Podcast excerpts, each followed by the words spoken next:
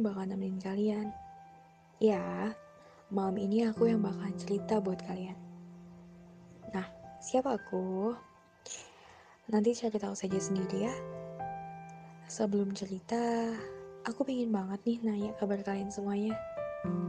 Hai, apa kabar kalian hari ini? Minggu ini gimana?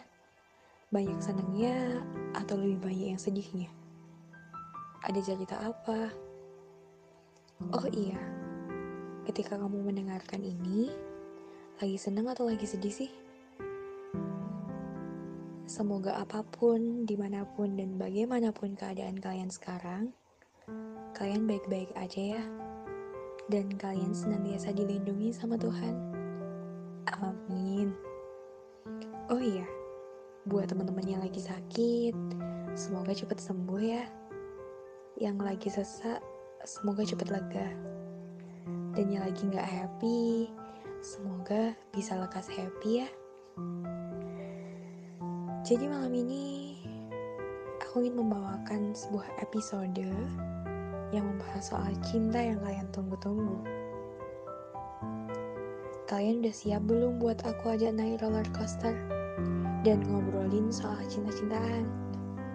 Jadi tanpa harus berlama-lama lagi, yuk langsung aja kita mulai. Hai, bertemu lagi via suara bareng aku di podcast Dua Hati. Nggak enak ya? Nggak enak kan? Stuck sama satu orang yang itu-itu aja. Padahal kalau dipikir-pikir, udah berakhir juga. Dia juga udah ada yang baru.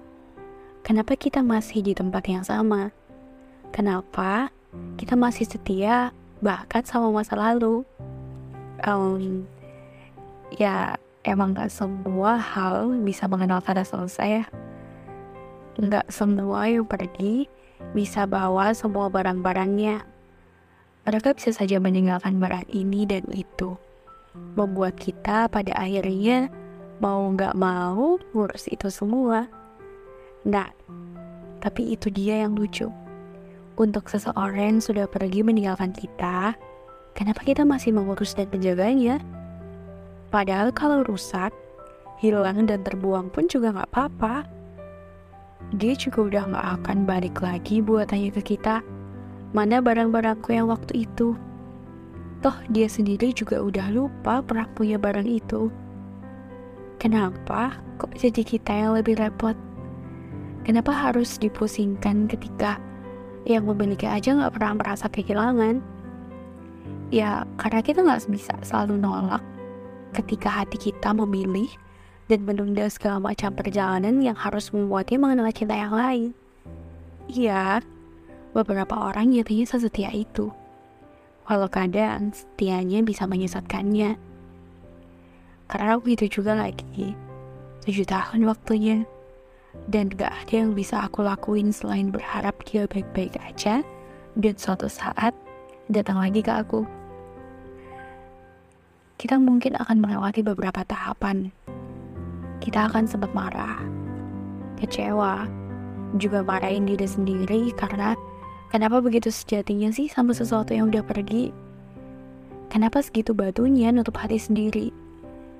Kita memiliki pertanyaan-pertanyaan itu. Berusaha membebaskan hati kita dan pikiran kita dari hal-hal yang kelihatannya terpaksa. Terpaksa harus lupa, terpaksa harus berhenti cinta, terpaksa harus cari penggantinya. Bahwa semua itu gak harus.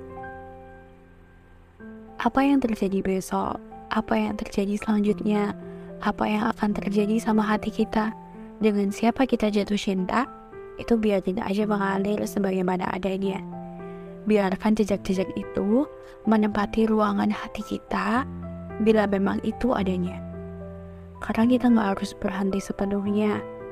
Kita gak harus menyelesaikan perasaan kita 100%. Lagi pula, 100% itu adalah target yang terlalu tinggi. Jadi kita gak perlu menyukai apa yang lagi dimiliki sama perasaan kita. Kita gak harus menyukai apa yang hati kita rasain. Kita cuma perlu menerima bahwa semuanya itu butuh waktu. Karena nantinya, kita akan keluar dari ruangan itu tanpa perlu membuang dan menyingkirkan isi di dalamnya. Membiarkan semua kenangan itu ada pada tempatnya. Kemudian kita berjalan keluar, mengunci pintu itu dengan lapang dada, dan melanjutkan bangunan cerita kita. Ya, karena semuanya butuh waktu. Apalagi perasaan kita yang gak bisa diatur.